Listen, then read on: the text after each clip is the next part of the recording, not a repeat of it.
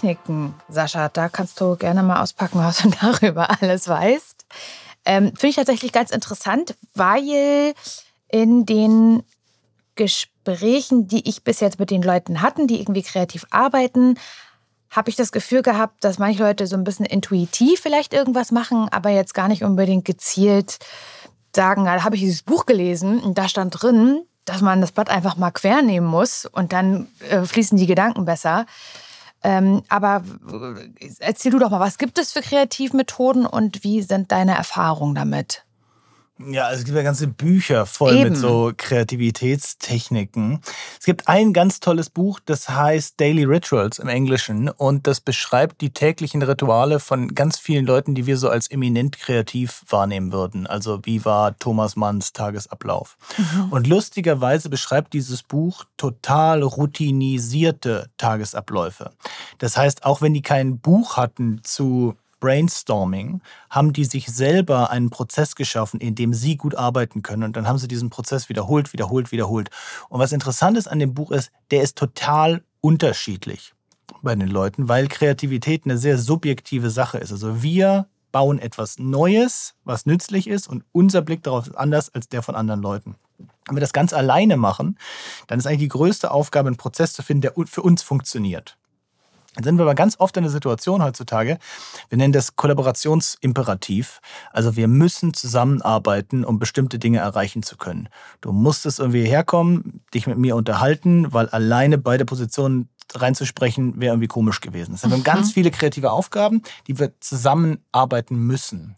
Und dann bietet es sich öfter an, Prozesse darüber zu legen, um dem eine Struktur zu geben. Also typischerweise sind diese Methoden dafür da, die Leute zu unterstützen, die für den Workshop oder den Prozess verantwortlich sind. Weil wenn du zu einem Workshop hingehst und die Person sagt, ja, wir werden jetzt einfach mal wild Ideen reinwerfen und dann gucken wir, wo es hingeht, das hast du das aber schlecht vorbereitet. Und wenn die Person sagt, wir machen hier einen vierteiligen Prozess, erste halbe Stunde das, zweite halbe Stunde das und ich habe hier auch Wände vorbereitet, da können wir Post-its draufkleben, dann haben die Leute das Gefühl, ah ja, da steckt da Struktur hinter, das scheint ein Prozess, das hat irgendwie Hand und Fuß, das scheint zu funktionieren. Und der Trick ist eigentlich, die Methoden so zu drehen, dass sie auf den tatsächlichen Kontext passen. Und ganz oft passiert aber das nicht. Also dass die Leute sich wirklich Gedanken machen, ist das denn die richtige Methode für diese Gruppe und für die okay. Frage, an der wir arbeiten.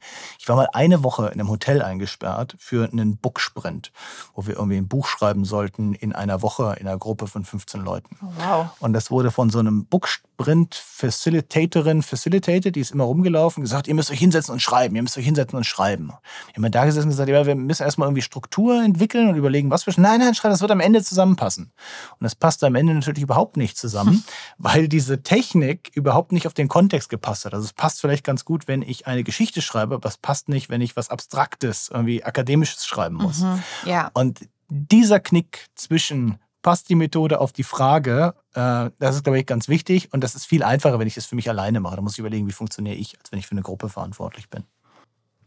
Du hast gerade schon Brainstorming genannt es gibt Mindmapping, es gibt Moodboarding. Und wenn ich es richtig verstanden habe, dann sagst du, die Methoden können schon was bringen, aber sie müssen halt passen zu der jeweiligen Gruppe, zu dem jeweiligen Projekt. Hast du eine Lieblingsmethode oder benutzt du überhaupt gar keine? Also ich war früher, würde ich sagen, wenn, ich, wenn du mich vor zehn Jahren gefragt hättest, dann war ich so ganz avers, was Kreativitätsmethoden angeht. Man hat immer das Gefühl, das ist so eine Art Krückstock, den man Leuten in die Hand gibt, weil sonst passiert überhaupt nichts. Und inzwischen glaube ich, dass diese Struktur in ganz vielen Situationen tatsächlich helfen kann, damit überhaupt irgendetwas entsteht, damit die mhm. Leute sich auf was einigen, was sie jetzt machen. Weil es gibt durchaus auch so Situationen, wo man zusammensitzt und es kommt überhaupt nichts raus, weil die ganze Zeit sich darüber gestritten wird, wie wollen wir das eigentlich angehen. Und wenn ich dann ja. eine Methode habe, dann gibt die mir eine Struktur und dann kann ich mich an der Struktur langhangeln. Das heißt, diese Krücke ist in vielen Situationen vielleicht tatsächlich hilfreich, gerade wenn es Gruppen sind, die nicht so eingespielt sind. Also wir haben das ganz oft in so Innovationskontexten. Da gibt es so Methoden wie Design Thinking oder so Canvasse. Canvas ist eigentlich eine, wird eine, quasi eine Frage in Unterfragen zerlegt. Und es gibt auch wieder eine Struktur, dass man nicht die eine große Frage beantwortet, sondern ich mache einen neuen Podcast. Da heißt es nicht, ich mache einen Podcast, sondern es das heißt, wer ist eigentlich die Zielgruppe? Was haben die davon? Über welche Kanäle würde ich das ausspielen? Mit wem könnte ich das zusammen machen? Mhm. Ich habe so Unterfragen und die helfen mir, die Diskussion zu strukturieren. Und diese Struktur kann durchaus dazu führen, dass da überhaupt mal etwas entsteht. Die kann aber nie so gut sein, wie wenn wirklich ein eingespieltes Team sich wirklich hingesetzt hat und überlegt hat, wie können wir denn gut zusammenarbeiten, was passt für uns und nicht gesagt hat, in dem Buch steht, aber man soll diese sieben Schritte durchgehen. Ich, äh, ich würde jetzt einmal versuchen, von den Methoden wegzukommen, wenn das okay ist für mhm. dich. Ähm, und nochmal, wir haben da, also wir haben ja dann in der Folge 1 schon einmal drüber gesprochen, noch einmal zurückzukommen auf dieses ähm, den Kopf freikriegen, ähm, um danach vielleicht kreativ zu werden. Also Abstand von der Arbeit zu gewinnen. Darüber habe ich zumindest auch mit vielen Leuten gesprochen, die Frage war da meistens, was machst du, wenn du eine Blockade hast? Also klassische Frage. Und dann war super oft die Antwort, ja, da gehe ich am liebsten raus mit dem Hund in die Natur oder ich mache Sport oder ich gehe laufen. Oder Toja hat gesagt, ich gucke halt so Trash-TV, so irgendwas ohne Anspruch, damit ich gar nicht mehr denken brauche. Wie kann das sein und wie kann ich für mich rausfinden, was die beste Methode ist, um den Kopf freizukriegen? Also erstmal vielleicht dieses Rausgehen und Bewegen. Es gibt tatsächlich eine ganze Menge Forschung dazu, dass Bewegung alleine schon dafür sorgen kann, dass wir auf kreativere Ideen kommen. Mhm. Es gibt also so eine ganz bekannte Studie, da haben sie einen Laufband in einen weißen Raum gestellt und die Leute, die auf dem Laufband waren, hatten bessere Ideen als die Leute, die vorher am Tisch gesessen okay. haben. Also mhm. Bewegung und unsere Kreativität, da gibt es tatsächlich einen Zusammenhang. Wenn es jetzt darum geht, den Kopf frei zu kriegen, dann geht es ja genau um diese Inkubationsphase, dass ich nicht so aktiv darüber nachdenke, mhm. sondern irgendwas anderes mache. Und dann geht es eigentlich darum, was lenkt mich jetzt hier ein bisschen ab, um das nicht so krampfhaft drüber nachzudenken. Und da ist es überhaupt nicht ungewöhnlich, dass Leute Trash-TV gucken. Andere, die ich kenne, lesen dann ganz seichte Thriller, weil sie das irgendwie dabei hält, weil es irgendwie interessant genug ist, dass man das mhm. liest, aber es strengt einen auch nicht so richtig an, wenn das halt mhm. so ein, was ich, so ein Fitzek-Roman ist oder so, das liest man halt so nebenbei weg. Mhm. Man ist in einer anderen Welt, man ist mal los von dem, was einen beruflich die ganze ja. Zeit beschäftigt und kriegt seinen Kopf tatsächlich frei. Und da, glaube ich, ist es relativ einfach. Das sind halt die Sachen, die man persönlich eine ganze Weile machen kann. Und andere lesen halt so einen Psychothriller und sagen nach zwei Seiten, das totlangweilig, interessiert mich überhaupt nicht. Mein Kopf ist sofort woanders und es funktioniert nicht, um mich abzulenken. Und andere sagen halt, ja, Trash-TV ist perfekt. Kann ich wochenlang, könnte ich mir das anschauen äh, und das tun. Das ist so ein bisschen, aber das kriegen wir, glaube ich, relativ leicht raus, was da für uns jeweils funktioniert. Es gibt da noch ein, ein, großes, ein großes Thema, wenn es darum geht, was Neues zu schaffen, kreativ zu sein. Und das ist Feedback. Ich habe damit ein Problem mit Feedback, besonders mit negativem Feedback. Mit Feedback im Allgemeinen oder konkret mit dem, den du, das du bekommst? Äh, ja, mit dem, was ich bekomme. Okay. Äh, ich kann sehr gut Feedback geben, mhm. aber mit dem, was ich bekomme und der, beziehungsweise mit der Angst davor, Negatives zu bekommen, ohne es vorher zu wissen. Ist es dir ein bekanntes Phänomen? Ist das, hast du dich damit schon mal beschäftigt? Ja, ich glaube, es geht allen so, dass einen negative Kritik viel stärker trifft als positiv. Also da können ja. zehn Leute ja. sagen, das ist eine tolle Idee mhm. und eine Person sagen, es stinkt mich richtig an. Wir denken die ganze Zeit über diese eine Person nach. Ich denke, was da hilft, ist ein Verständnis dafür zu entwickeln, wie viel leichter es ist, zu kritisieren, als etwas zu machen. Also ich nenne das immer so ein 10 zu 1 Verhältnis. Wir haben das sehr stark auch in der Wissenschaft. Wir müssen ja immer, wenn wir einen Artikel schreiben, den irgendwo einreichen und dann wird der peer-reviewed. Das heißt, andere Forschende gucken drauf und geben Kritik. Und es ist viel, viel leichter, etwas auseinanderzunehmen und zu sagen, was daran nicht passt, als das Gleiche zu produzieren. Wenn man sich das klar macht, dass das halt in so einem Verhältnis von mindestens 10 zu 1 steht, dann ist es für mich immer ein bisschen leichter, damit umzugehen, weil ich weiß, auch ich finde bei anderen relativ schnell ein Haar in der Suppe. Und das heißt aber nicht, dass ich es besser machen könnte. Das heißt nur, ich habe diese zehnmal so leichte Fähigkeit, dieses Haar in der Suppe zu finden. Ja. So, und das in Verhältnis zu bringen, glaube ich, ist das Erste, was was bringt. Und das Zweite ist, es gibt natürlich Feedback, was einfach so ist wie laber nicht, das interessiert mich nicht, so, wo, wo keinerlei Substanz drin ist. Und ich glaube, da ist der große Trick, das einfach nicht anzugucken, weil man da nichts rauszieht, was irgendwie positiv. Aber es gibt ja durchaus Feedback, was inhaltlich ist und was aus einer Perspektive kommt, wo was dran ist. Und ich glaube, da ist es durchaus so, dass ja ganz viel von dem, was wir machen, nicht einfach fix ist, fertig ist und nie wieder angefasst wird, sondern wenn ich Vorlesungen mache oder wenn du Sendungen machst, dann ist ja, verändert sich das von Ausgabe zu Ausgabe, von Vorlesung zu Vorlesung. Und da die Sachen, die aus einer Perspektive kommen, wo man sagen kann, da ist was dran, sich zu, Herzen zu nehmen und daran zu wachsen, ist, glaube ich, ein wichtiges Element von Feedback. Mhm. Man muss halt nur in der Lage sein, dafür unterschiedliche Kanäle zu finden, wie das kommt. Also wir haben auch immer, unsere Studis können am Ende von jedem Kurs das immer evaluieren und ganz oft hilft mir so eine numerische Evaluierung so überschaubar. Und ich gucke dann, von wem glaube ich, dass ich da wirklich vernünftige Antworten kriegen kann und setze mich dann eher hin und rede mit denen nochmal länger okay. und lege mir irgendwie einen Ordner an, überlege, wenn ich das nochmal normal mache. Das sind die Punkte, wo ich glaube, da haben sie was angesprochen. Das kann ich ganz von der Hand weisen. Das war mit Sicherheit nicht perfekt. Und nächstes Mal würde ich da nochmal rangehen. Das voneinander zu trennen ist, glaube ich, weil damit kann ich viel leichter umgehen. Mhm. Also jemand, der sagt, war eine scheiß Vorlesung, ist schwierig. Dann sagt, ah, blöd, dann mache ich halt einen anderen Job. Aber jemand, der sagt, das und das und das können wir nächstes Mal anders machen, das hast du viel zu schnell erklärt, da ist kein Mensch mitgekommen oder die Aufgabe war total langweilig, kann man sich nächstes Mal überlegen, okay, ich habe ja die Möglichkeit, das wieder zu machen und dann kann ich es ein bisschen verändern. Ja die Angst vor, wie finden das andere Leute, das ist, finde ich, das eine, was hemmen kann. Aber manchmal ist es auch die Angst vor dem weißen Blatt Papier und vor dem Anfang. Also ich finde schon, dass es so Situationen gibt, da hat man eine Idee und das ist leicht zu sagen, ich möchte auf jeden Fall ein Buch schreiben, ich möchte einen Song schreiben, ich möchte, keine Ahnung, ein Kleid entwerfen. Ich denke mir jetzt einfach nur irgendwas aus. Aber dann sich hinzusetzen und zu sagen, und jetzt, jetzt fange ich an, jetzt erschaffe ich irgendwas, jetzt kommt da irgendwas aufs Blatt Papier rauf. Ich finde, das ist neben dem negativen Feedback, was kommen kann, nochmal so eine Hemmschwelle. Hast du eine Idee, wie man das überwinden kann und einfach beginnt? Da gibt es einen unglaublich guten Trick, der bei den meisten Menschen funktioniert. Okay. Und das ist eine Deadline. Oh, uh Das heißt, wenn du dich dazu committest, das tatsächlich abzugeben und jetzt nicht kompletter Schluffi bist, dann funktioniert es in der Regel. Das Problem in den meisten Situationen ist, dass du wahrscheinlich das einfach so als Projekt nebenbei hast, keine Deadline hast, nirgendwo einen Vertrag unterschrieben ja. hast, dass du das machen musst. Ja, ja. Und dann hast du auch keinen Druck, der die, und vermutlich ist dein Kalender sowieso schon voll. Das heißt, du hast immer irgendwas Wichtigeres zu tun. Und wenn du der Sache eine Deadline gibst und dich irgendwo tatsächlich dazu committed hast, dann ist die Wahrscheinlichkeit ziemlich hoch, dass du es irgendwann noch machst. Die Frage ist, ist es dir so wichtig, dass du so eine Deadline eingehst? Und kommt da auch irgendeine Konsequenz. Also es gibt halt Leute, die sind sehr gut da drin, auch so Deadlines zu verschieben, weil sie wissen, passiert ja eh nichts. Also ja. wenn ich das Buch jetzt nicht abgebe, was soll der Verlag machen? So. Aber das ist immer die Frage, wem gegenüber hat man die? Wem gegenüber hat man das Commitment eingegangen? Hat man das vielleicht auch öffentlich gemacht, dass man Leuten versprochen hat, dass da was kommt? Dann hat man einen ganz anderen Druck, damit umzugehen. Mhm. Und in der Regel macht man es dann auch. Gut, guter Tipp. Wir haben mm, noch über was anderes gesprochen mit, oder ich, wir, ich, mit den, mit den Leuten, die hier im Podcast zu Wort kommen. Und zwar geht es um das Thema Flow, also in den Flow kommen, in den Fluss kommen.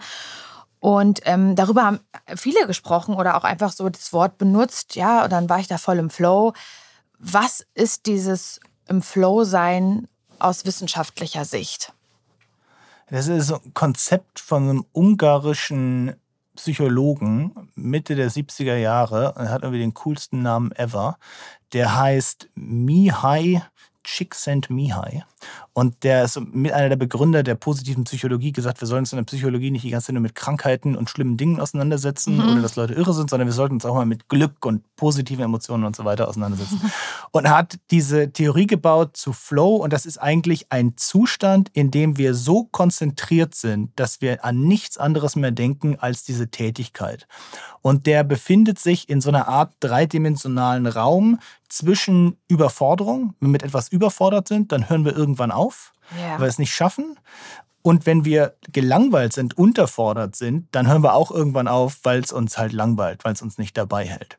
Und eigentlich kann man sich das ganz gut vorstellen. Das ist genau der Bereich, wenn Leute Computerspiele entwickeln, wo sie wollen, dass das Computerspiel süchtig macht. Genau, das ist, es ist genauso anspruchsvoll, dass du es schaffst, so kleine Erfolgserlebnisse hast und dabei bleibst. Es ist nicht zu anspruchsvoll, sonst sagst du, ich verstehe nicht, wie das geht. Aber es ist auch nicht zu langweilig. Wenn nichts passiert, dann kommst du auch nicht in diesen, in diesen Zustand. Ja. Und in vielen Tätigkeiten kann das sein, dass wir komplett die Zeit vergessen, wenn wir in diesem Zustand sind und uns halt ganz lange intensiv mit dem Thema beschäftigen, weil wir so drin sind und genau da etwas hinkriegen und daran rumfuhrwerken und basteln. Und dann haben wir so die Rest der Welt vergessen und sind die ganze Zeit nur da drin. Ich habe mich mit Insa darüber unterhalten. Die ist Autorin, die schreibt halt jeden Tag mehrere Texte. Und sie ähm, hat gesagt, sie hat das öfter, dass sie in diesen Flow-Zustand kommt. So krass, dass sie manchmal vergisst zu essen und zu trinken, mhm. weil sie so tief da drin ist. Aber sie konnte nicht so richtig erklären, wie sie da reinkommt. Also sie macht es offensichtlich nicht bewusst. Also sie ist dafür dann irgendwie anfällig und es funktioniert und sie kann sich dann ihrer Arbeit oder so so hingeben, dass sie das einfach kriegt, aber sie hat keinen Knopf, den sie drückt oder kein, keine bestimmte Methode, die sie erlernt hat, um da reinzukommen. Gibt es eine Methode, da reinzukommen? Wie schaffe ich das, in diesen Flow zu geraten? Ja, das ist gar nicht so trivial, weil ja diese Tätigkeit eben genau in diesem Korridor sein muss. Und nicht für jeden ist zum Beispiel Schreiben so, dass es einen nicht überfordert und nicht langweilt. Also wenn ich schreibe, bin ich zum Beispiel, schreibe ich immer eine Seite oder sowas und dann bin ich wieder am Punkt, wo ich, ich weiß nicht genau, wie das weitergeht, muss irgendwas anderes machen und bin eigentlich nie in diesem Zustand, dass ich tagelang schreiben könnte, sondern Schreiben finde ich immer unendlich anstrengend. Und es ist immer etwas, wo ich rein bin, rein bin, raus bin, rein bin, raus bin und das überhaupt nicht hinkriege. Während es bei anderen Tätigkeiten, ich habe zum Beispiel früher sehr viel Baseball gespielt, wo ich in so einem Baseballspiel wirklich die Welt ausschalten kann und nur das mache, weil das genau in diesem Ding drin ist. Deswegen würde ich nicht sagen, dass es einen Weg gibt, da hinzukommen und dass da bei jedem, dass man zum Beispiel nur schreiben kann, wenn man da ist, sondern das fällt Leuten halt unterschiedlich leicht und schwer, da hinzukommen. Und wenn es einfach einen Trick geben würde, irgendwie, ich lege einen Schalter um und dann, dann funktioniert Flow, dann glaube ich, äh, ja, wäre vieles all leichter. bei mir sind aber ganz, ganz viele kreative Dinge, die ich mache, fallen mir überhaupt nicht leicht, sondern sind für mich eher an dieser Grenze von überfordert mich jetzt schon wieder, überfordert mich schon wieder, muss ich nochmal drüber nachdenken. Und welchen Stellenwert hat dieses im Flow sein, wenn es um Kreativität geht? Kann das voneinander abgekoppelt trotzdem stattfinden? Ja, muss wahrscheinlich heutzutage, weil eine Voraussetzung für diesen Flow ist, dass man unterbrechungsfrei da drin ist. Mhm. Und dass man wirklich sich voll dieser Tätigkeit widmen kann und nichts anderes einen ablenkt. Und das ist ja eine Situation, die wir heutzutage eigentlich abgeschafft haben, weil das Handy immer irgendwann klingelt oder irgendeine E-Mail reinkommt oder noch schnell irgendwas anderes ist. Und deswegen ist es relativ selten. Deswegen beschreiben auch viele Leute, dass das nachts passiert, mhm. weil dann nämlich niemand sich meldet, weil naja. keine Unterbrechung reinkommt. Und wenn ich meinen Arbeitstag angucke, dann sind da selten mehrere Stunden, wo ich ungestört irgendwas tun kann, sondern es ist immer irgendeine Kleinigkeit, auf mhm. die man mhm. schnell reagieren muss. Und dann kann sich das gar nicht einstellen. Du hast ein Buch geschrieben, Sascha, über den Kreativcode. Was hat es mit den sieben Eigenschaften auf sich? Ja, also genau, ich habe vor glaube, sieben oder acht Jahre her ein Buch geschrieben über Kreativität und das war eine ziemlich blöde Idee, mhm. weil äh, Bücher zur Kreativität funktionieren überhaupt nicht. Es gibt nämlich zwei Arten von Leuten. Leute, die denken, sie sind kreativ und die kaufen keine Bücher über Kreativität. Okay. Und Leute, die denken, sie sind überhaupt nicht kreativ und die kaufen keine Bücher über Kreativität. Und Stimmt. deswegen, glaube ich, schreibe ich nicht nochmal ein Buch über Kreativität.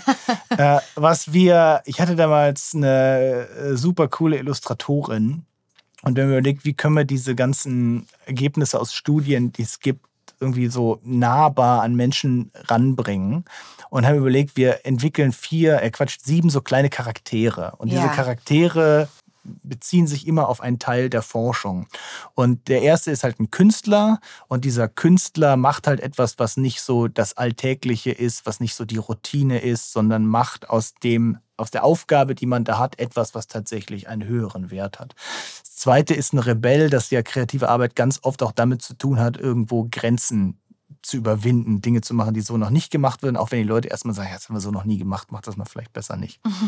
Dritte ist ein Enthusiast, dass ich, wenn ich, also so Initiative für Kreatives, die kann mir ja niemand geben, sondern ich muss selber sagen, ich mache das jetzt. Das heißt, ich muss irgendwie einen gewissen Enthusiasmus für die Tätigkeit haben, weil Kreativität ist ja nicht nur eine Idee, sondern es dann tatsächlich auch umsetzen. Und wenn mhm. ich die ich die Motivation nicht habe, das zu machen, dann passiert auch nichts.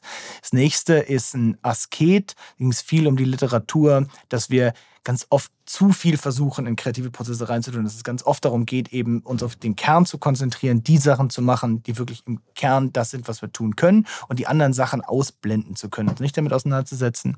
Dann ging es um einen Träumer, eben diese Ideen zu haben, die vielleicht ein bisschen weiter weg sind, an die vorher noch niemand gedacht hat. Und als dann gab es einen Imitator, das ganz viel Kreativität daraus entsteht, dass wir Dinge, die es schon gibt, auch nehmen, kopieren, uns unser eigen machen, remixen, daraus etwas eigenes machen. Ja. Und das letzte war ein Virtuose, das ist ein kleiner Komponist gewesen, den sie gemalt hat, dass ja Kreativität ganz oft ein sehr langwieriger Prozess ist, wo ich dabei bleiben muss, das wirklich iterativ feilen und schleifen muss, bis am Ende irgendwas rauskommt kommt, wo ich sage, ah, das bin ich tatsächlich stolz, meinen Namen drauf zu kleben.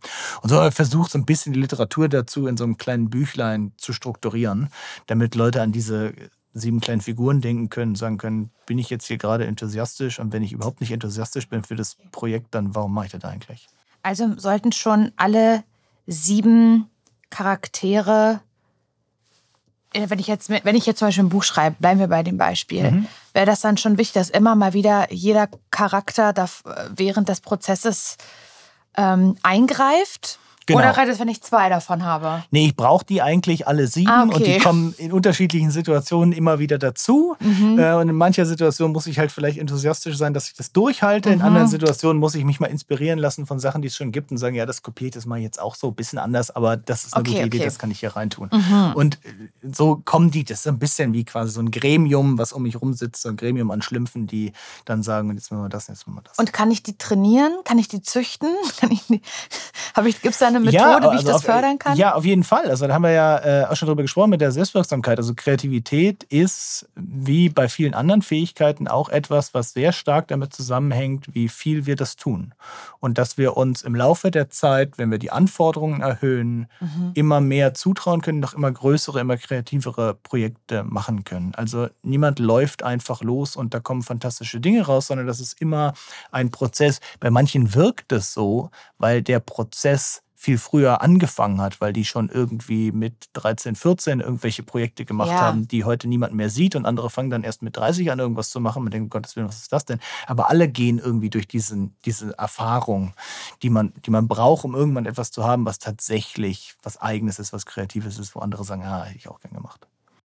Was ich auch immer wieder erlebt habe, auch an mir selbst und auch im Gespräch mit den Leuten, die ich im Interview hatte, ist die Tatsache, dass eigentlich fast alle schon mal in einem, in einem festangestellten Verhältnis waren, vielleicht mal irgendwie eine Ausbildung gemacht haben oder auch jahrelang, weiß ich nicht, im Büro gearbeitet haben ähm, und da ihre Kreativität eigentlich gar nicht so ausleben konnten und aus diesem Konstrukt dann irgendwann ausbrechen mussten, weil sie sich kreativ entfalten wollten und dafür halt gesagt haben, nee, da muss ich mich halt selbstständig machen, damit ich die Zeit und den Raum dafür habe und sind am Ende halt irgendwo gelandet oder reingerutscht, was am Anfang vielleicht gar nicht der Plan war, weil erstmal ja irgendwie eine Ausbildung oder der Sparkasse oder sowas auf dem Plan stand. Und das kenne ich selbst auch. Ich bin ja eigentlich gelernte Bibliotheks, Bibliotheksassistentin. Das hat echt gar nicht so viel mit Kreativität zu tun, überhaupt nicht. Ist genauso verstaubt, wie es klingt. Und ähm, habe aber auch das Gefühl, und das ist in den Gesprächen auch rausgekommen, dass das auch so ein Prozess ist oder nicht so einfach ist, da rauszubrechen, weil man das nicht unbedingt so mitbekommt in der Schule des Lebens, sondern erst so, äh, schon so ist dieses ähm, Sicherheitsding und halt zur Arbeit gehen und was Sicherheitsmäßiges haben und auch die Eltern das sich oft wünschen. Ähm, warum ist das so? Ja, fragst natürlich genau den Falschen. Ich bin ein deutscher Beamter. bin quasi das sicherheitsliebendste, was man so finden ah, ja. kann. Ähm, wo quasi die Eltern sagen, perfekt, dem kann nichts mehr passieren bis zur Pension. Äh, das ist genau, das, das ist durchfinanziert, solange er sich nicht zu Schulden kommen lässt. So, ich glaube, es gibt zwei unterschiedliche Formen von Berufen. Und in der Schule wird einem das nie gesagt. Und zwar gibt es bestimmte Berufe, die brauchen eine explizite Qualifikation. Also ich kann nicht Richter werden, ohne Jura studiert zu haben. Und es gibt Berufe, die brauchen keine explizite Qualifikation. Also wir können uns morgen zusammenschließen und sagen, wir machen eine Marketingberatung auf. Und mhm. niemand kann uns stoppen. Und wir können die einfach aufmachen. Es kommt vielleicht niemand, aber wir können das aufmachen. Mhm. Und was uns in der Schule eigentlich immer erzählt wird, so in der Berufsbildung, ist alles diese erste Kategorie, dass wir uns überlegen, welchen dieser Berufe wählen wir denn, der eine explizite Qualifikation braucht. Und manche sind da drin auch total glücklich, weil sie irgendwie Jura gemacht haben und das passt ihnen sehr gut, ähm, als Richter zu arbeiten oder als Richterin. Andere lernen im Laufe der Zeit, dass sie eigentlich was anderes machen wollen. Ich war neulich an meinem Gymnasium und habe mit Erschrecken festgestellt, wie alt ich bin, weil irgendwie so neunte Klasse und die hatten Berufsbildungstag und ich sollte ein bisschen was erzählen, wie ja, funktioniert Wissenschaft.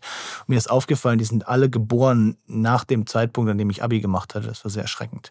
Und jedenfalls hatte ich ganz viele Leute angerufen, mit denen ich Abi gemacht habe und die gefragt, was hättest du gerne in der neunten Klasse darüber gewusst, ja. über deine berufliche Zukunft. Und was mir aufgefallen ist dabei, ist genau, was du sagst, dass fast alle von denen, die ich angerufen habe, nicht mehr das arbeiten, was sie am Anfang mal gelernt in Anführungszeichen haben, sondern irgendwann das Gefühl hatten, naja, jetzt glaube ich, verstehe ich etwa einmal, wer ich bin und ich verstehe auch so ein bisschen besser, wie die Welt funktioniert. Weil wenn ich aus der Schule rauskomme, dann habe ich ja, also ich kenne meine Eltern, ganz viele machen ja auch, was die Eltern gemacht haben. Ja. So, das ist so der, dann hat man vielleicht noch ein paar andere Verwandte, mhm. aber sonst hat man ja nicht so viele Orientierungspunkte, außer vielleicht irgendwie so ein merkwürdiges Praktikum beim Optiker oder was man da gemacht hat. Mhm. Ähm, und sonst kennt man die Welt ja nicht. Und das heißt, diese Lehrjahre sind, ich, für viele auch so Orientierung, überhaupt zu verstehen, wie funktioniert das.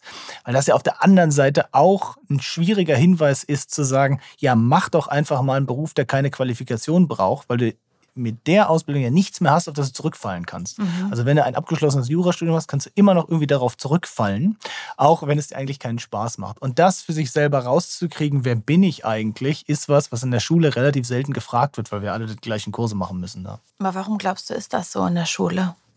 Oh, also ich glaube, dass das deutsche Schulsystem da nochmal echt besonders ist. Und wir, ich habe eine Zeit lang in, in Holland gearbeitet wenn man dann wieder nach Deutschland zurückkommt, dann hat man immer das Gefühl, in ein unglaublich konservatives Land zu kommen, was ganz viele Aspekte angeht. Und Schule ist da nur ein Ding. Ich hatte mich mal länger auf so einem Event mit den Grünen darüber gezofft, ob man nicht mal verändern müsste, wie so Lehrpläne in Kunst aussehen, weil jeder, der irgendwie Abi macht, muss Dokumente designen. Wir alle sitzen irgendwie und designen irgendwelche Zettel und die gesagt haben, nee, wir können auf keinen Fall den Kunstunterricht anfassen, der uns erzählt, welche Epochen es in der Malerei mal gegeben hat oder wir irgendwie die ganze Zeit tuschen. Und das ist aber, das ist in Deutschland verankert, dieses klassische Bild des Bildungsbürgertums und dieses Ideal, dass das in der Schulausbildung rauskommt, ist total verankert und da wird sehr wenig dran gedreht, auch wenn die Welt draußen sich weiter dreht. Und ich glaube, da gibt es viele Beispiele in anderen Ländern, wo Schule schon anders funktioniert, wo das auch anders gedacht ja. wird. Also gerade so im skandinavischen Raum hat man sich ja teilweise sogar von dieser Fächerstruktur gelöst und arbeitet mehr in Projekten. Guckt dann, was müssen wir für Wissen zusammenkriegen für bestimmte Projekte. Ist auch in Deutschland dadurch, dass Schule ja Ländersache ist, man mhm. quasi nicht einen Punkt hat, wo man da dran drehen kann. So dezentralisierte Verantwortungslosigkeit, ein System, was sich einfach unglaublich schwer wandelt. Und ich glaube, das wird auch noch länger so bleiben. Jetzt ist ja Schule ein Aspekt. Okay, du hast jetzt gerade schon so ein bisschen die Gründe versucht anzureißen, woran das auch liegen könnte, dass es so schwer ist, da was zu verändern und daran zu, dran zu kommen. Aber es ist ja nicht nur da problematisch, sondern auch in Unternehmen. Und davon gibt es ja auch sehr viele in Deutschland und der Welt. Und ich finde es so krass, ähm, weil mit den Leuten, mit denen ich eben gesprochen habe, ganz oft klar geworden ist, naja, um kreativ zu sein, wir haben darüber auch schon gesprochen, braucht man eben auch Ruhe, man braucht Zeit, ähm, irgendwie vielleicht Projektgruppen, die zusammengestellt werden, um herauszufinden, welche Methoden könnten funktionieren, um kreativ zu werden. Aber das ist ja ganz oft, also weder in der Schule, das können wir abhaken, noch ein Unternehmen gegeben, obwohl sie, haben wir auch schon drüber gesprochen, in ihren Stellenausschreibungen möglichst kreative Leute suchen aber es in ihren Unternehmensstrukturen vielleicht gar nicht ähm, dafür sorgen können, dass da Platz für ist für Kreativität. Warum glaubst du, ist das so? Also, vielleicht noch einmal zurück zur Schule. Ja, gerne. Ich glaube, man muss da auch ein bisschen was Positives zu sagen. Ich hatte ein paar unglaublich motivierte Lehrerinnen und Lehrer, mhm. die sehr kreativen und tollen Unterricht mit uns gemacht haben. Mhm. und viele, die es nicht getan haben. Mhm. Also ich glaube, da ist durchaus auch ein, ja, eine große Spanne bei der Person, die da vorne steht und ja, die auslegt, was man da macht. Und ich glaube, die Erfahrung haben alle gemacht, dass da bestimmte ja, ja. Äh, Klassen gab, wo man sich heute noch daran erinnert, was haben wir da gemacht und es war eigentlich cool und war kreativ. Also mhm. ich glaube durchaus, die Rahmenlehrpläne lassen eine ganze Menge Kreativität zu, wenn man es auch unterrichtet. So, und jetzt zu den Organisationen. Das ist tatsächlich faszinierend. Und zwar ist das ein bisschen ein Problem von einem Kontrollverlust. Wir haben im Zuge der Digitalisierung eigentlich eine Situation, dass mehr und mehr Routinetätigkeiten automatisiert werden. Das ist nichts Neues. Das hatten wir vorher auch schon mit Automatisierung von irgendwelchen Produktionsanlagen, wo früher Leute gestanden haben und Schrauben reingedreht haben und jetzt macht das seit längerer Zeit irgendein Roboter. Und das machen wir jetzt mehr und mehr auch für sogenannte Wissensarbeit. Also Dinge wie irgendwie Anträge bearbeiten und so, das passiert jetzt automatisch. Wenn man irgendwie einen Flug bucht, dann machen das die Kunden selber, dann sitzt da niemand mehr im mhm. Reisebüro und gibt das ein. Und was am Ende übrig bleibt bei den Leuten, die in der Organisation arbeiten, sind ganz oft die Prozesse, die eben keine Routine sind, sondern die eigentlich verlangen, dass man kreativ damit umgeht, dass man also neue Wege geht, die tatsächlich sinnvoll sind. Und um das zu managen, müsste man im Grunde den Leuten mehr Freiheit geben, weil sie ja subjektiv damit umgehen müssen, Kreativität ist eine subjektive, individuelle Sache. Wie löse ich das am besten? Wie arbeite ich hier auch am besten? Und damit tun wir uns unglaublich schwer, weil wir eigentlich genau vorgeben wollen, wie man zu arbeiten hat. Darin haben wir eine ganz lange Tradition. Das haben wir immer so gemacht. Und das konnten wir mit diesen Routinetätigkeiten auch ganz toll. Also wenn du jemandem sagst, du musst in einer Stunde 500 Schrauben festziehen, dann kannst du gucken, hat der 500 Schrauben festgezogen? Wenn ja, kriegt er hier seinen Lohn. Wenn nicht, ziehen wir ein bisschen was ab. Aber diese subjektiven, kreativen Tätigkeiten, die ganz oft auch verlangen, dass wir ja, über bestimmte Dinge nachdenken. Wie sehen wir denn da überhaupt, dass jemand arbeitet, wenn die Person nur denkt und sich Sachen überlegt, wo vielleicht möglicherweise es rauskommt, was am Ende viel, viel wichtiger ist, aber wir sehen es nicht. Und deswegen versuchen wir ganz oft diese Dinge, die eigentlich subjektiv und individuell sind, in so Prozesse reinzudrücken, wo man dann halt den Prozess vorher definiert hat, dann muss man den durchlaufen und dann anstatt selber darüber nachzudenken, macht man so ein bisschen wie Kreativität malen nach Zahlen. Man folgt diesem Prozess, man genau zeigen, dass man eben gemacht hat, was von einem verlangt wurde. Hast du eine Idee, wie man das ändern könnte oder einen Ansatz einer Lösung vielleicht sogar?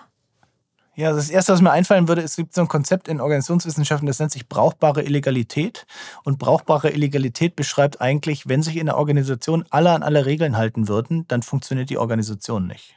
Mhm. Und ganz oft muss man Regeln ja, brechen oder dehnen im Sinne der Sache. Also es geht nicht darum, Illegalität sich selbst zu bereichern, sondern dass man ja eigentlich ein Ziel hat, beispielsweise zufriedene Kunden. Und dass man manchmal die Regeln, die man da bekommen hat im Prozess, etwas dehnen muss oder davon ausbrechen muss, um tatsächlich dahin kommen zu können, weil man weiß, das ist die bessere Art und Weise, in der singulären Situation damit Aha. umzugehen. Und zur Not halte ich am Ende meinen Kopf hin, weil das Ergebnis wird ganz gut sein. Und wenn man ein bisschen mehr sich traut, brauchbare Illegalität anzuwenden und das von mehr Leuten gemacht wird, dann äh, wird auch ein bisschen mehr Raum gegeben, dass man da vielleicht mal wegguckt, wenn am Ende das tatsächlich hingekommen ist. Weil die Organisation ist ja umgekehrt auch in, immer in der schwierigen Situation, dass sie ja Rahmenbedingungen geben muss, weil Leute mhm. nachfragen, wie soll ich das machen? Und wenn die dann sagen, ja, mach einfach, dann ja, dann kann ich gar nichts machen, weiß nicht, wie das ist. Und das heißt, im Sinne der Sache, sich manchmal nicht so zu verhalten, wie es aufgeschrieben ist, aber wie es sachdienlich ist, äh, so als Mindset kann, glaube ich, schon helfen. Aber kann jeder Einzelne vielleicht auch was für sich oder für den Betrieb oder die Organisation tun, indem man Gespräche mit den Chefs, Chefin, dem Chef führt? Würdest du dazu raten? Ja, also ich glaube grundsätzlich auf jeden Fall bringt es immer was, Themen anzusprechen, gerade wenn man die verändern mhm. möchte ich habe leider oft auch das Gefühl, dass da so, ein, so, eine, so eine Scheinfeindlichkeit aufgebaut wird. Dass es heißt, ja, die lassen uns halt nicht und wir sind okay. hier gezwungen, dem zu folgen und dass dann ein bisschen so rosa-rote Brille aufgesetzt wird, Flucht und man sich eigentlich die Kreativität dann eher in der Freizeit auslebt. Also ganz oft ist ja die Chefin auch nicht die Chefin von der ganzen Organisation, sondern die ist ja auch gebunden daran, sich an bestimmte Regeln zu halten. Und eine Kollegin von mir hier sagt immer, wer viele Fragen stellt, kriegt viele Antworten. Antworten. Also bei bestimmten Dingen, wenn man fragt, darf ich das und das machen, ja, ja was soll sie denn sagen, außer hier die Regel ist nein. Also mhm. ich muss dir offiziell sagen nein, aber ich verstehe, dass du eigentlich eine andere Antwort gerne hättest. Okay. die meisten, mit denen ich gesprochen habe, sind aber aus diesem Angestelltenverhältnis, mich eingeschlossen, ja, aber dann ausgebrochen, haben gekündigt ähm, und sich selbstständig gemacht. Glaubst du, dass man nur ganz wirklich kreativ arbeiten kann, wenn man selbstständig ist? Im Gegenteil. Also ich glaube, dass vielen Organisationen in unserer Gesellschaft so Kontextpartisane, nenne ich das mal, Leute, die halt nicht so diesem mhm. Mainstream folgen, total gut tun würden, weil die dafür sorgen, dass so Organisationen sich bewegen. Also wenn alle kreativeren Leute, die sich auch mal ein bisschen anders verhalten und mhm. über Dinge nachdenken, Organisationen verlassen und sich selbstständig machen, dann sind ja da nur noch die, die sich an alle Regeln halten. Und dann müssen wir uns nicht wundern, dass dann Stimmt. da nichts Neues passiert. Mhm. Deswegen würde ich eher im Gegenteil sagen, dass es uns allen sehr helfen würde, wenn Leute eben in konservativen, traditionelleren Organisationen sind, um die so ein bisschen von innen zu verändern. Lass uns noch mal in einen Ton, in ein Zitat reinhören von Johannes von Koyuku, ein Gründer. Die machen ähm, Sachen mit Siebträgermaschinen. Also es ist ein Startup-Unternehmen und der sagt interessante Sachen. Der draußen Freitag ist bei uns ganz ein bewusster Tag, wo wir sagen, wir packen unseren Laptop unter den Arm, gehen raus in Cafés, ähm, gehen raus an andere Orte, arbeiten, auch mal bei Startup-Freunden von uns, dass wir zu denen ins Büro gehen, ähm, aber viel natürlich in Cafés, draußen mit Leuten sprechen. Und jedes Mal, als wir es gemacht haben, ist was Gutes passiert. Also man lernt wirklich coole Leute kennen, man, man geht raus, man hat eine andere Umgebung und, und einfach einen anderen Blickwinkel auf die Sache. Ja, das ist der draußen Freitag. Den haben die erfunden für sich persönlich. Was, was hältst du davon, von dieser Idee vom draußen Freitag? Also erstmal bin ich immer ein Riesenfan von Ritualen für Organisationskultur, weil so Rituale Leute zusammenschweißen, denen eine gemeinsame Identität geben und die sich als Organisation darüber definieren können, dass sie draußen Freitag haben. Und das ist was das ist ein gemeinsamer Nenner, den sie haben. Und selbst wenn er nicht wahnsinnig viel rauskommt, haben sie jeden Freitag diesen Wir definieren uns darüber, dass wir das machen. Ich glaube, das ist ganz wichtig für Organisationen, um so ein Gemeinschaftsgefühl mhm. zu entwickeln. Muss es jetzt zwangsläufig der draußen Freitag sein? Kann es auch irgendwas anderes sein? Ich glaube, es gibt so ein paar Themen, die werden dann irgendwann zu so ihrer, ihrer eigenen Parodie. Also es gab früher immer einen Casual Friday. Mhm. Und ich glaube, wenn man heute irgendwie in einer Organisation einen Casual Friday ausrufen würde, das ist, ist ein derartig abgedroschene Routine, das kann mhm. man nicht mehr machen. Und dann ist die Frage immer, passt das zu der jeweiligen Organisation. Und wenn das jetzt eine sehr kleine Organisation ist, die gerade am Wachsen ist, die viele neue Verknüpfungen braucht, dann kann das durchaus sinnvoll sein, dass die einmal die Woche gezwungen sind, sich mit Leuten zusammenzusetzen, mit denen sie sonst nicht zusammensitzen. Ähm, in anderen Organisationen muss mich jetzt deswegen nicht zwangsläufig auch einen Draußenfreitag machen, sondern kann überlegen, was würde das für uns bedeuten. Was das ist eine Routine, die wir, was ich wöchentlich, monatlich, quartalsweise machen können, wo wir was Kreatives rausziehen und was passt zu dem, was wir hier selber machen. Und ich glaube, diese Routine für sich selbst zu entwickeln, ist ja auch ein Teil dieser Identifikation. Also, dass das ihr draußen Freitag ist. Nicht, wir haben das irgendwo gehört, wir machen das jetzt auch. Verstehe. Sondern das ist unser Ding. Also es schweißt auch so ein bisschen zusammen. Ja, total. Ja.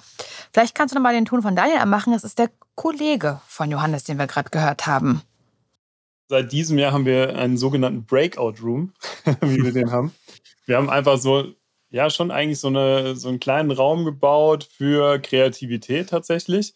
Da ist gar nicht viel drin und wir lassen bewusst dann Handy im, im Hauptbüro, wir lassen unser MacBook im äh, Hauptbüro, gehen da einfach rein und sprechen bewusst 20 bis 30 Minuten über ein Thema, ein Problem, brainstormen da drin da sind dann nochmal, ist so eine große Whitewall und ähm, wir haben so ein paar, paar Ideenkarten und sowas, wo wir dann einfach richtig schön arbeiten können, einmal ohne abgelenkt zu werden. Wir haben es am Anfang so aus, mehr aus Spaß einfach mal versucht, aber nutzen das jetzt wirklich äh, mehrfach die Woche, wo wir sagen, hey, wir haben die Themen die Woche, die wollen wir bearbeiten, lass uns da im, im Kalender zwei Slots buchen, da weiß jeder, ähm, da braucht, braucht keiner uns sozusagen äh, zu stören. Da gibt es keine, keine schlechten Ideen. Da wird auch erstmal alles aufgeschrieben, also wirklich auch klischeemäßig mit dem Ideenparkplatz äh, äh, und so weiter. Weil man, in der Phase sieht man die Idee vielleicht gar nicht. Breakout Room. ich bräuchte ihn für zu Hause, wenn das eine handyfreie Zone ist. Was, ähm, was hältst du davon? Das ist eigentlich ähm, genau das, wenn man sich Studien anguckt zu Teams, die unter hohem Zeitdruck kreativ zusammenarbeiten müssen, dann machen die typischerweise genau das. Also sie gehen zusammen in einen Raum für eine relativ begrenzte Zeit und haben dann darin eine Phase von extrem hoher Interaktivität. Das nennt sich Burstiness, das kommt aus der Jazzmusik, dass man wirklich in den Satz reingrätscht von der anderen Person, den Gedanken weiterspinnt, mhm. Äh, um schnell Ideen zusammenzubringen dann verteilt man die Fälle, zieht sich zurück und arbeitet das irgendwo aus. Und ich glaube, was wichtig ist an dem Punkt, was Sie gesagt haben, ist, dass die Phasen in diesem Raum sind relativ kurz. Ja. Relativ kurz und relativ intensiv, weil wir das gar nicht durchhalten, das stundenlang zu machen. Okay. Wenn wir stundenlang in so einem Ideenworkshop sind, dann müssen wir uns irgendwann nach hinten lehnen, dann müssen wir uns mal ausschalten, dann macht irgendjemand einen Laptop auf und macht dem dessen E-Mails und dann ist es so ein Dahinplätschern. Aber zu sagen, so, wir reißen uns jetzt mal 25 Minuten zusammen, wir müssen echt mal neue Ideen kommen, ich nehme das dann, ich arbeite das aus, aber ich brauche erstmal euren Input. Dann ist bei den meisten auch das Commitment, das zu machen, relativ hoch, weil das individuelle Investment an Zeit ist nicht so riesig. Ja. Aber man weiß auch, ich kann die anderen auch fragen, wenn ich mal in so einer Situation bin und echt Hilfe brauche.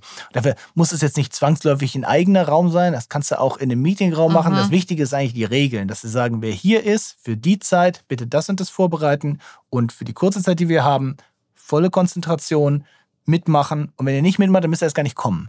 Aber es bringt uns niemand, der da sitzt. Ich hatte das in Holland ganz viel. Da waren Leute in einem Meeting und die sind irgendwann aufgestanden und haben gesagt, ich glaube, ich kann nichts beitragen. Sind gegangen. Oh, wow. Das gibt es in Deutschland nicht. Die nee. sitzen es ab. Auch wenn sie nichts beitragen, die zwei Stunden werden abgesessen, weil ich habe ja zugesagt zu diesem Meeting. Und das fand ich total interessant kulturell, dass die einfach sagen, Leute, meine Zeit hier bringt euch nichts, bringt mir nichts, ich bin raus. Aber ihr könnt mich gerne wieder fragen, wenn ihr meint, dass das was bringt, wenn ich dabei bin. Und das, glaube ich, da so ein wichtiges Element, dass die Leute, die da sind, sind echt Feuer und Flamme, daran zu arbeiten, da was einzubringen und zu wissen, wenn es vorbei ist, ist vorbei, dann bin ich erstmal mhm. wieder raus. Mhm. Also, du hast ja mitbekommen, Johannes und Daniel, die äh, sind Gründer eines Startup-Unternehmens. Also, es ist noch ein junges Unternehmen, die sind noch im Wachstum und ähm, haben natürlich auch nicht so unglaublich viele MitarbeiterInnen. Ist alles noch recht klein. Und dazu sagt Johannes auch was. Wir sind super wendig und passen dreimal oder viermal die Woche unsere Strategie an das kannst du mit 800 oder 1000, 5000 Mitarbeitern, kannst du es nicht. Und daran ist natürlich auch die Kreativität gekoppelt und im Zweifel und das, was wir uns einplanen oder bewusst äh, investieren auch, kannst du in der Menge wahrscheinlich gar nicht umsetzen. Ja, denkst du das auch, Sascha, dass es leichter ist, kreativ zu arbeiten und die Kreativität in einem Unternehmen zu fördern, je kleiner es ist?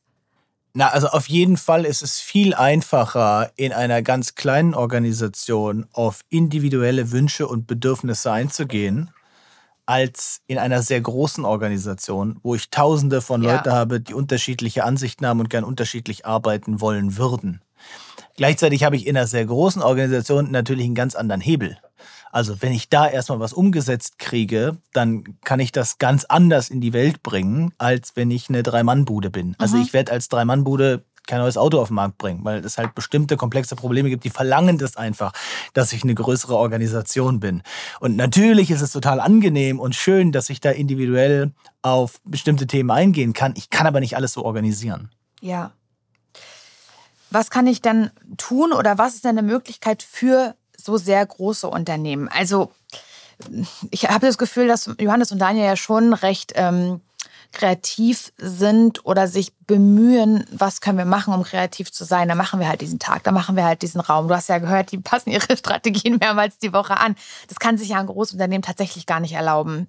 Aber was glaubst du, kann ein Großunternehmen machen, um da irgendwie innovativ zu sein, was so neue Ansätze angeht, mit so vielen Mitarbeitern? Ja, also da gibt es ohne Ende Literatur zu, weil das ja so eine der Gretchenfragen mhm. ist, wie ich eigentlich eine Organisation so kriegen kann, mhm. dass sie dauerhaft existieren wird. Also die meisten Organisationen verschwinden irgendwann wieder, weil sie es nicht geschafft haben, am Ball zu bleiben und irgendwann die Realität sie überholt hat. Jetzt so ein paar Dinge, die man da vielleicht besprechen kann, die, die interessant sind. Also einmal, wir hatten darüber gesprochen, Kreativität, das ist eine individuelle Sache. Haben die Leute tatsächlich genug Freiraum, das auf ihre Art und Weise zu interpretieren? Und dieser Freiraum kann, kommt ganz oft mit einer Form von Vertrauen. Also sind die hier und müssen wirklich nachweisen, was sie alles tun? Oder habe ich die erstmal eingestellt, weil ich vertraue, dass sie schon die richtigen Sachen machen werden? Und wenn sie mehrfach bewiesen haben, dass sie das nicht tun, dann müssen wir überlegen, ob wir das weiter zusammen machen. Aber grundsätzlich vertraue ich denen erstmal. Und aus diesem Vertrauen können dann Dinge entstehen, die nicht entstehen können, wenn ich in einem relativ engen Korsett bin. Wir haben leider ganz oft die Angewohnheit, Dinge vielleicht ein bisschen zu sehr auszudefinieren, anstatt den Leuten da gewisse Freiheiten zu geben.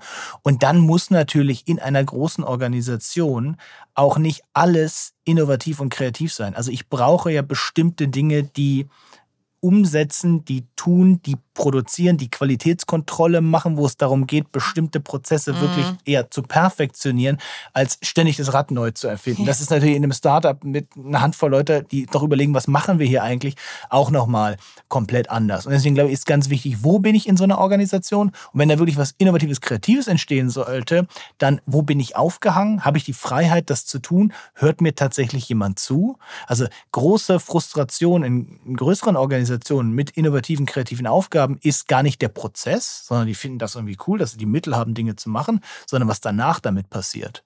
Wir haben da irgendwie einen Prototypen gebaut, der steht dann im Regal, das interessiert niemanden mehr. Und machst es drei, vier Mal und irgendwann sagst du, wozu arbeite ich hier eigentlich? Wozu mhm. investiere ich meine Ideen hier rein, wenn die doch nie umgesetzt werden? Das ist da eine viel größere Herausforderung, als denen einen Raum zu geben. Einer meiner Studien zum Beispiel ist in der Innovationsabteilung, Innovationslab vom WDR. Und ein öffentlich-rechtlicher Rundfunk, kann man sich so vorstellen. Das ist so mit das Behäbigste, was man sich wahrscheinlich vorstellen kann als Organisation. Ich bin beim WDR übrigens. Gleichzeitig müssen die irgendwie kreativ und innovativ sein. Und irgendwann kann man, kann man durch so eine Organisation Leute auch frustrieren, dass sie irgendwo anders hingehen und sagen, ich bringe hier einfach meine PS nicht auf die Straße und ich habe hier keine Lust, die ganze Zeit Ideen zu entwickeln, die für die, die fürs Schaufenster sind, aber die niemand macht. Mhm. Ja, das kann ich sehr gut nachvollziehen, tatsächlich. Ähm, wenn wir jetzt über die Arbeitswelt schon sprechen, dann gibt es ja, wie gesagt, einmal so eben diese Firmen, die Organisationen, aber auch der Arbeitsplatz, der zu Hause stattfindet, gerade durch Corona, wo vieles ins Homeoffice äh, gewandert ist.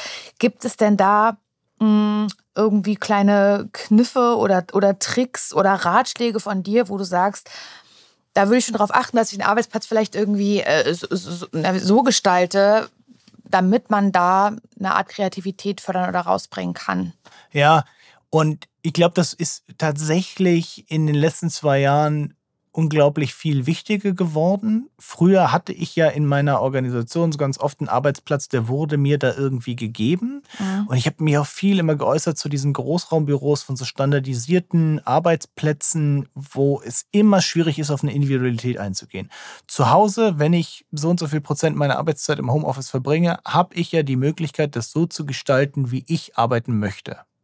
Und dafür müsste ich als allererstes mir mal überlegen, wie möchte ich denn arbeiten.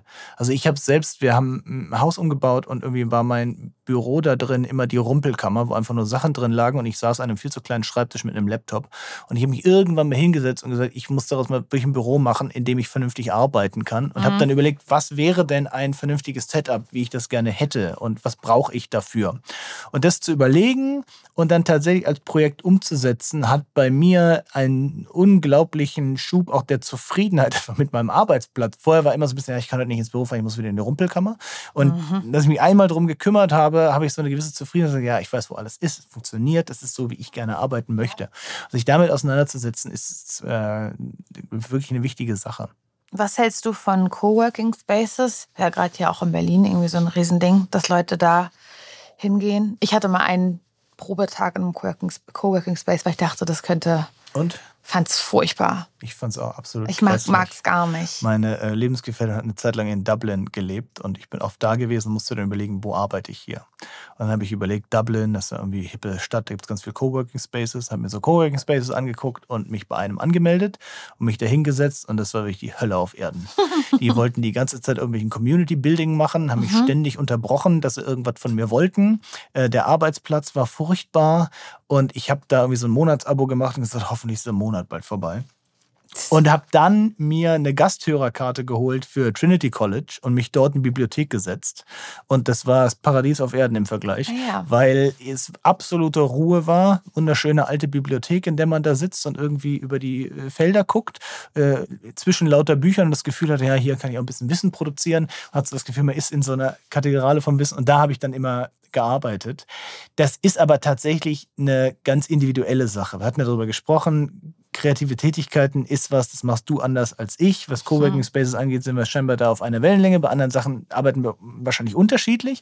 Manchen Leuten gefällt das total. Manche Leute haben auch ein Riesenproblem damit, zu Hause zu arbeiten, weil die wollen eine Trennung haben zwischen hier wohne ich ja, und hier arbeite ich. Ja. Und für die ist es eine tolle Idee, irgendwo hinzugehen, was nicht ihr Büro ist, sondern so einen dritten Raum zu haben, in dem sie arbeiten können, wo sie ihre kleine Community haben, wo sie auch drin aufgehen, da wieder und wieder Leute zu treffen. Das heißt, ich würde auf keinen Fall das Konzept grundsätzlich verdammen. Ich kann nur sagen, für mich hat es überhaupt nicht funktioniert, ja. da drin zu arbeiten und ich würde das wahrscheinlich auch nicht nochmal. Gleichzeitig mache ich das aber tatsächlich ab und zu mit äh, Kolleginnen und Kollegen von anderen Hochschulen, dass wir uns hier treffen und einfach in meinen Seminarraum setzen und einen Tag lang Coworking Space quasi unter Leuten, die sich gut okay, kennen, ja gut. um uns zusammenzusetzen mhm. und sagen, wir sitzen dann nicht alle in unseren eigenen Büros, sondern wir treffen uns alle paar Wochen mal und machen so einen Tag, wo wir Coworking Space machen, um mal wieder zusammenzuarbeiten, so ein paar Sachen mitzukriegen, aber halt Leute, wo ich mir aussuche, neben wem sitze ich und mhm. die quasi eingeladen habe und die auch wissen, worauf sie sich einlassen und nicht diese äh, Community, in die ich da reingestoßen bin, ja. die nicht so ganz ich war.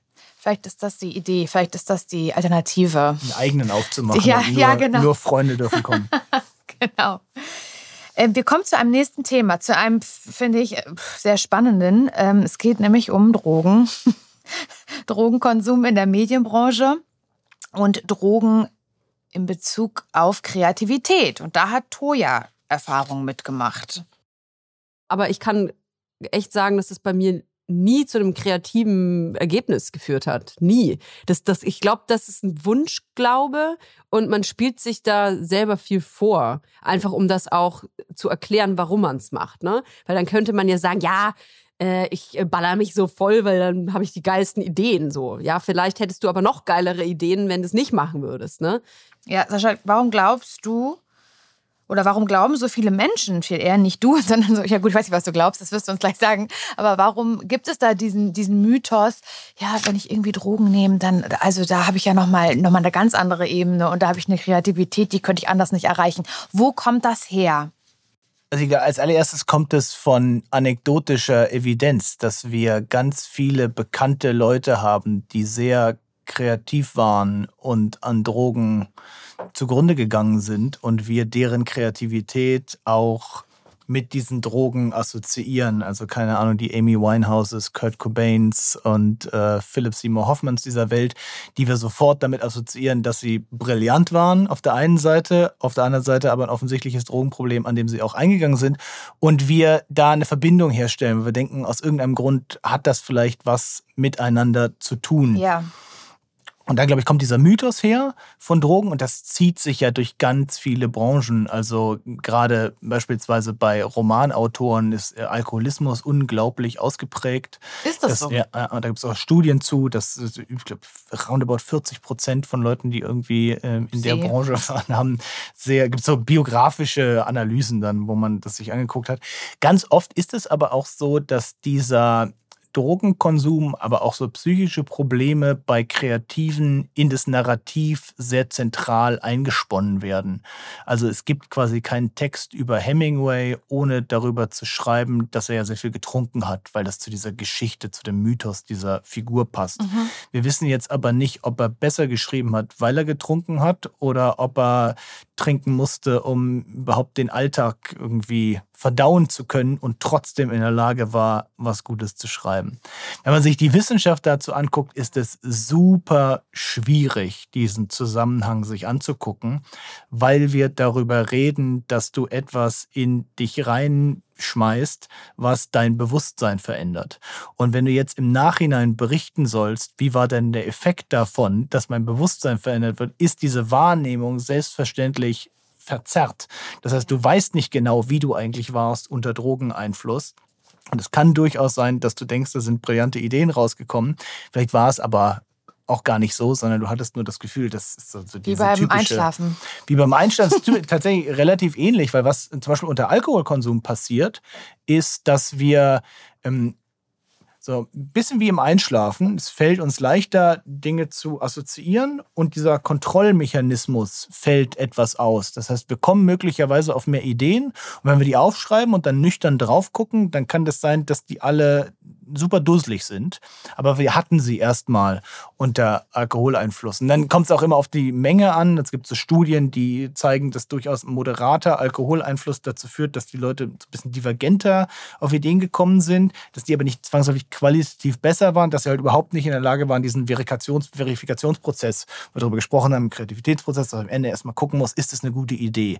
Das ist unter Drogeneinfluss deutlich schwieriger, als das der Fall ist, wenn wir, wenn wir nüchtern sind. Also ist es da schwer, dass man da mit einer Forschung rangeht? Oder gibt es da Forschungsergebnisse zu? Ja, es gibt Forschung dazu. Ich habe das extra nachgeguckt, aber die ist total uneindeutig, okay. weil das so schwierig ist, das zu messen. Mhm. Also du es gibt, da kommt da ganz klar nicht raus, dass es eine gute Idee ja. ist, Drogen zu nehmen, wenn man nicht kreativ ist. Es gibt aber Zusammenhänge zwischen bestimmten kreativen Domänen und deren Drogenkonsum. Also das scheint bei den Persönlichkeiten, die sich dafür entscheiden, beispielsweise Romanautoren und Autorinnen zu werden, durchaus so ein Hang beispielsweise zum Alkoholismus zu geben. Das heißt, da gibt es eine Beziehung. Wir kennen ja auch ganz viel Drogentote irgendwie in der Rockmusik. Das heißt, es scheint auch in dieser Domäne, in dem Milieu irgendwie einen Zusammenhang zu geben. Wir haben aber keinen Zusammenhang darüber, dass, das, dass der Konsum von Drogen dafür gesorgt hat, dass sie deutlich besser waren in dieser Sache, sondern eher, dass sie früher gestorben sind. Ich habe dir das ja schon einmal kurz gesagt, dass ich da eine eigene Challenge mir gestellt habe, wie auch immer sie ausgehen wird, ich weiß es noch nicht, ein Selbstversuch, nämlich das Schreiben und einfach mal anfangen, an, anfangen zu schreiben und ein Kapitel zu kreieren. Und auch darüber habe ich mit Leuten gesprochen, die schreiben. Ich habe natürlich auch Schreibblockaden gehabt bei dem, bei dem Buch und äh, habe dann auch mich viel mit anderen Autoren und Autorinnen unterhalten. Und äh, die beste, die, den besten Tipp fand ich eigentlich, schreib trotzdem ich bin die totale Perfektionistin. Ne? Wenn ich einen Satz da schreibe, dann will ich, dass der genauso abgedruckt wird. Aber die meinten, nee, schreib doch einfach irgendwas. Also selbst wenn du jetzt nicht an deinem Buch weiterschreibst, dann schreib doch, ähm, schreib doch über eine Idee oder beschreib ein Tier oder irgendwas schreiben. Aber man muss anfangen. Und selbst wenn man vor einem weißen Blatt sitzt und einfach rumkritzelt und irgendwelche Wörter, da, man muss anfangen, weil sonst geht die Tür nicht auf. Okay, zwei Sachen habe ich jetzt daraus mitgenommen die ich immer wieder gehört habe, einfach schreiben, einfach schreiben, einfach weiterschreiben und vor allen Dingen anfangen.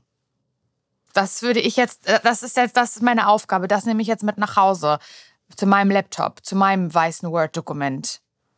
Oder halt diktieren. Ich glaub, Oder halt diktieren, das kommt im, von dir. Ja, im, im, also im Umkehrschluss kann man auf jeden Fall sagen, dass ein kreativer Prozess nicht losgeht, wenn man nicht anfängt. Von daher ist es überhaupt anzufangen natürlich irgendwie der, der Startschuss dafür, dass überhaupt was passieren kann, wenn ich das nicht tue oder nicht. Ich hatte über dieses Buch Daily Rituals gesprochen, wo Leute sich, wo diese eminent Kreativen sich wirklich sehr rigorose Prozesse gegeben haben, die sie jeden Tag oft wiederholt haben, um genau in das reinzukommen. Also Thomas Mann zum Beispiel hat jeden Morgen drei Stunden geblockt und den, hat er irgendwie geschrieben. Da durfte niemand in sein Zimmer reinkommen, da durften auch keine Kinder vorbeikommen, da gab es auch kein Essen. In diesen drei Stunden hat er sich hingesetzt und geschrieben. Und hat da auch am Anfang nicht drüber nachgedacht, ob er jetzt schreiben wird, sondern er hat hingesetzt und das gemacht. Und ich glaube, von Hemingway war das, dass der Sätze nie fertig geschrieben hat, sondern der hat immer irgendwo mitten im Satz geendet. Ich glaube, wenn ich mich recht entsinne, war das Hemingway damit es ihm am nächsten Morgen maximal leicht fällt, weiterzumachen. Weil wenn du mit einem Kapitel aufhörst, dann musst du dir erst überlegen, was fange ich morgen für ein Kapitel an. Das ist ah. schwieriger reinzukommen. Aber wenn ich einen Satz halb stehen lasse, dann sage ich, also den Blödsinn kriege ich jetzt noch fertig. Und dann bist du schon drin im Prozess und das dann weiter zu spinnen, ist deutlich leichter. Das heißt, irgendwie eine Situation zu bauen, wo es mir nicht nur am ersten Tag die Möglichkeit gibt, reinzukommen, sondern ich gleich vorbereite, wie kann ich dann am nächsten Tag möglichst leicht weiterarbeiten, sorgt dafür, dass es mir am nächsten Tag dann auch einfacher und wenn ich erstmal drin bin, dann fängt es vielleicht hoffentlich an, mir so ein bisschen Spaß zu machen, dann entwickle ich den Enthusiasmus und dann bleibe ich auch ein bisschen dabei. Eine Sache, die mir total geholfen hat zu verstehen, ist, dass zu schreiben eine Art und Weise ist, zu denken und dass ich nicht versuche, erst zu denken und dann zu schreiben. Ganz oft denken wir irgendwie so drüber nach und glauben, ich muss erstmal im Kopf klar haben, was ich schreiben will. Und dass aber das Schreiben, in dem Augenblick, wo ich das auf Papier oder auf einen Rechner packe, der Prozess ist, wo ich dieses Gedachte tatsächlich kodifiziere, in Worte packe. Und der Gedanke deswegen, der muss noch nicht gut sein. Aber in dem Prozess kann ich dann erstmal nachvollziehen, was habe ich hier überhaupt gedacht. Und dann kann ich wieder drüber gehen. Und das Zweite, was mir total geholfen hat, ist zu verstehen, dass wir eigentlich in einer wahnsinnig privilegierten Zeit leben, in der nämlich das Editieren so unglaublich einfach geworden ist. Also wenn du vor 50 Jahren gelebt hättest und du hättest ein Kapitel schreiben müssen, dann hättest du so eine alte Schreibmaschine und dann tippst du dieses Kapitel. Und dann gehst du ran und sagst, ich will das aber nächstes Mal anders sagen. Und dann musst du diese 50 Seiten, was du geschrieben hast, nochmal abtippen. Mhm. Und das ist total aufwendig und ätzend. Und heutzutage schreiben wir das alles digital und wir können einfach mit dem Cursor Browser durchgehen. Wenn uns irgendwas nicht gefällt, dann können wir sehr schnell und einfach editieren. Und damit sinkt eigentlich die, die Startkosten, die wir haben, um über dieses Schreiben reinzukommen, weil wir wissen, danach das zu editieren ist so viel leichter, als das unsere Elterngeneration hatte, die dann wirklich das Ganze nochmal abtippen musste. Da hätte ich mir auch länger überlegt, welchen Satz ich schreibe. Oh ja. äh, wenn ich weiß, sonst muss ich das alles nochmal machen. Aber heutzutage kann man loslegen und sich überlegen und eben im Schreiben denken und dann auch anders strukturieren, Sachen einfach hin und her schieben, was auf Papier so viel schwieriger gewesen wäre. Mhm es gibt ja die Angst vor dem weißen Blatt. Ich hab, wir haben darüber vorhin schon einmal ganz kurz gesprochen. Das wäre jetzt meine abschließende Frage und ich glaube, ich weiß schon, was du sagen wirst, weil auch diesen Tipp hast du freundlicherweise schon mit mir geteilt. Ähm, ich habe sie auf jeden Fall die Angst davor. Dieser Moment, man macht den Laptop auf, man klickt auf ähm, Word und dann pling, hat man da einfach so dieses weiße Ding und diesen blinkenden Cursor und denkt so, was, was tippe ich denn da jetzt rein, mein Gott? Ist das dein Tipp zu sagen, dann sprich es doch einfach ein und drück danach auf Play und schreib das, was du hörst, ab? Ja. Eine andere Sache, die wir ganz oft machen, weil wir ja, wenn wir so wissenschaftliche Texte bauen, relativ komplexe Gedankengänge basteln müssen. Und die schreiben wir nicht runter, sondern wir machen die in Bullet Points. Bullet Points, Bullet Points, Bullet Points und dann versuchen wir zu verstehen, ist es schon die Geschichte oder müssen wir das anders bauen? Und es ist total viel einfacher, Bullet Points anzulegen, als das schon auszuformulieren. Und dann schieben wir die wieder rum und dann erzählen wir uns das bisschen, wenn wir das machen würden und dann schieben wir es wieder rum. Dann geht jemand durch die Bullet Points und editiert die. Und erst, wenn wir wirklich das Gefühl haben, so jetzt haben wir die Story, Jetzt wissen wir, was wir sagen wollen. Jetzt passt es auch zusammen dann als allerletztes setzen wir uns erst hin und tippen das tatsächlich aus. Das heißt, in dem Augenblick wissen wir schon ziemlich genau, was wir sagen wollen, was da stehen wird. Also plotten. Aber, genau, wir plotten das mhm. eigentlich und wir plotten das aber sehr lange. Wir gehen da immer wieder drüber, schieben mhm. das rum, mhm. andere kommentieren das und dann erst setzen wir uns hin und formulieren das aus.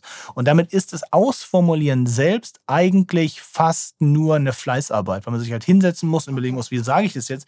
Aber ich sehe schon von Bullet Point zu Bullet Point, was muss ich jetzt machen. Das ist wie abarbeiten, weil ich kann dann nicht mehr sagen, ich erzähle das jetzt komplett anders, weil ich habe den anderen, macht es ja immer in einem Team.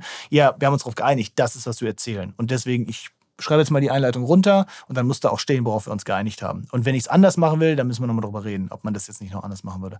Und das hilft total, dieses ähm, weil man fängt nicht an und ich muss hier runterschreiben und dann steht die Geschichte da, sondern ich fange an und hier sind meine Gedanken und dann gehe ich drüber und ich kann diese Bullet Points Leuten zeigen und die können sagen, ah, das verstehe ich nicht oder das ist total langweilig und ich habe noch nicht mich so tief da rein investiert, dass ich das runtergeschrieben habe, sondern ich habe erstmal nur skizziert.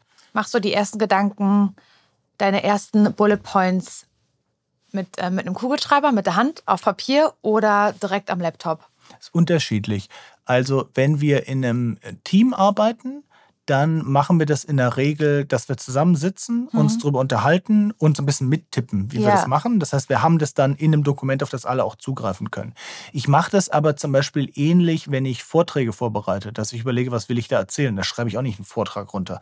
Und mhm. die tatsächlich formuliere ich eigentlich auch nie aus, sondern meistens lasse ich die als Bullet Points mhm. am Ende. Aber ganz oft mache ich mir die analog und ganz oft mache ich die dann schon auf so Karten, die ich dann in der Hand halten kann und schmeiß aber im Prozess 20 davon weg. Unser ganzes Haus ist voll mit diesen Karten. Meine Tochter liebt die, malt da immer Sachen drauf. Mhm. Aber ich arbeite eigentlich gleich in diesem analogen Ding, was ich dann am Ende in der Hand habe. Liegt auch daran, dass es mir persönlich leichter fällt, schnell bei so einem Vortrag meine Handschrift zu erkennen, als wenn das getippt wäre. Das heißt, ich drucke mir das nie aus. Andere Leute können damit relativ wenig anfangen, weil das irgendwie hingeklärt ist. Aber das ist auch durch so einen iterativen Prozess gegangen. Ich habe die Karte wahrscheinlich fünfmal geschrieben, bis ich das tatsächlich erzähle. Aber da ist immer noch mein Gekritzel drauf und ich kann relativ schnell sehen, was meinte ich damit und was muss ich jetzt sagen. Du hast alles beantwortet. All meine Fragen. Ja, und das in nur gut zwei Stunden. Ja, Wahnsinn. Vielen, vielen Dank.